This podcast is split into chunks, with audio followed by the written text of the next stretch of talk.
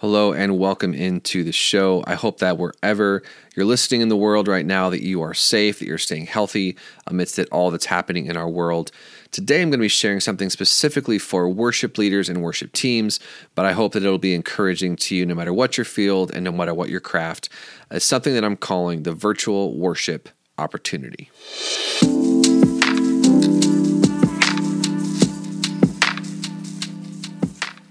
So, if you happen to be listening to this podcast at a later date and you wonder what in the world I'm talking about, it is March 2020, and we are in the midst of the COVID 19 or the coronavirus that has literally swept the world and has shut down so many different things. Uh, here in Kansas City, we are under a 30 day um, quarantine where you're being asked to not leave your home unless you have an essential need. We're currently on day three of that.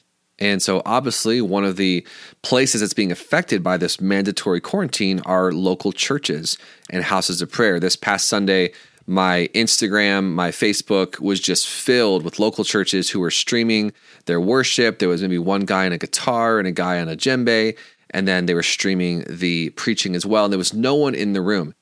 So, for the majority of worship leaders at local churches and houses of prayer, for the foreseeable future, this is going to be your reality because of the COVID 19.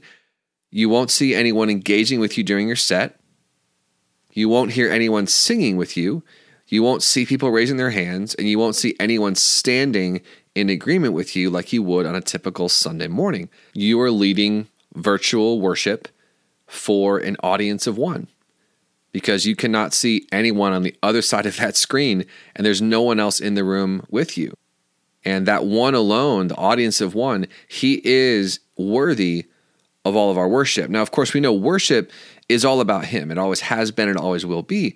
And though it's incredible to join together with the body of Christ to sing our adoration, uh, that's an amazing thing that we have as Christians as part of our faith that happens all around the world. You, as a worship leader, now have an amazing opportunity to recalibrate and refocus your heart to allow your worship to truly be all about ministering before an audience of one. Now, let's talk about this phrase, an audience of one, for a second. I grew up commonly hearing this phrase as a worship leader. It was, it was very part of the, the DNA and the makeup of the ministries that I was a part of. But if this is a new phrase to you, I love this story. And I feel like this really describes this ministering before an audience of one really, really well. There's a man who has a piano recital, and he has been trained under a master. And there's 5,000 people in this huge auditorium, and this man steps up to the grand piano and he plays this amazing piano piece. And at the end of it, there's just a roar from the crowd. There's 5,000 people who arise to their feet. And this pianist, he stands up and he goes down stage center and he takes a bow. And as he's looking at these 5,000 people, his eyes are drawn to the top of the auditorium to the far left top of the auditorium where his instructor is sitting. And his instructor gives him the thumbs up and the nod of approval. For this piano player who studied under this man for so many years, for so long, he loved hearing 5,000 people celebrate in what he was doing. But for him, he was playing for an audience of one. And there was one person in that auditorium that he was truly trying to please. And that is us with our worship. And I think about that often when I'm leading, especially in larger gatherings of people, whether things are going great. And I would say, man, that was a very successful, externally successful set, or whether it didn't seem that successful on the outside.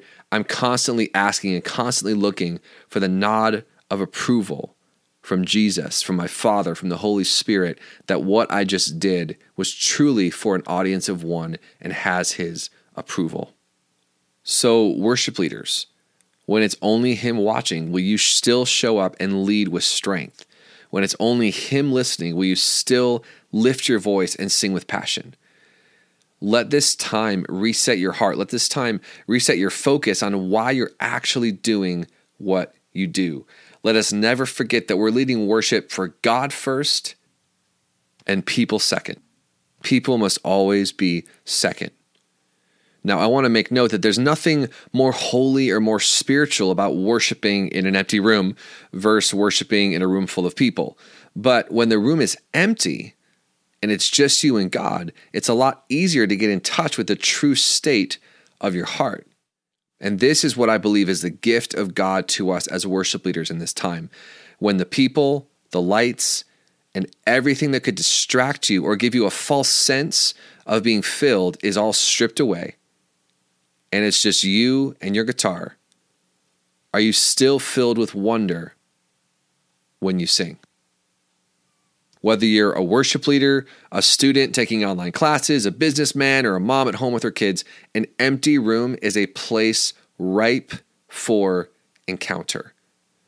No room is ever truly empty because the one who fills all in all is there.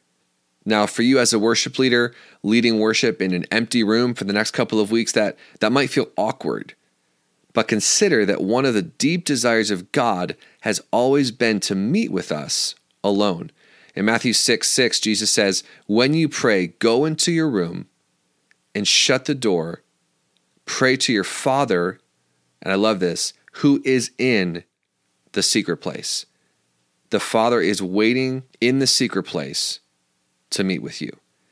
So I pray that in this season, our hearts would echo the cry of our father David, who said in Psalm 27, verse 4, he said, One thing I've desired of the Lord, that will I seek, that I may dwell in the house of the Lord all the days of my life, and behold the beauty of the Lord. So let's seize this opportunity to embrace the unique expression of worship with passion and wonder in our hearts, because truly He is worthy of our worship.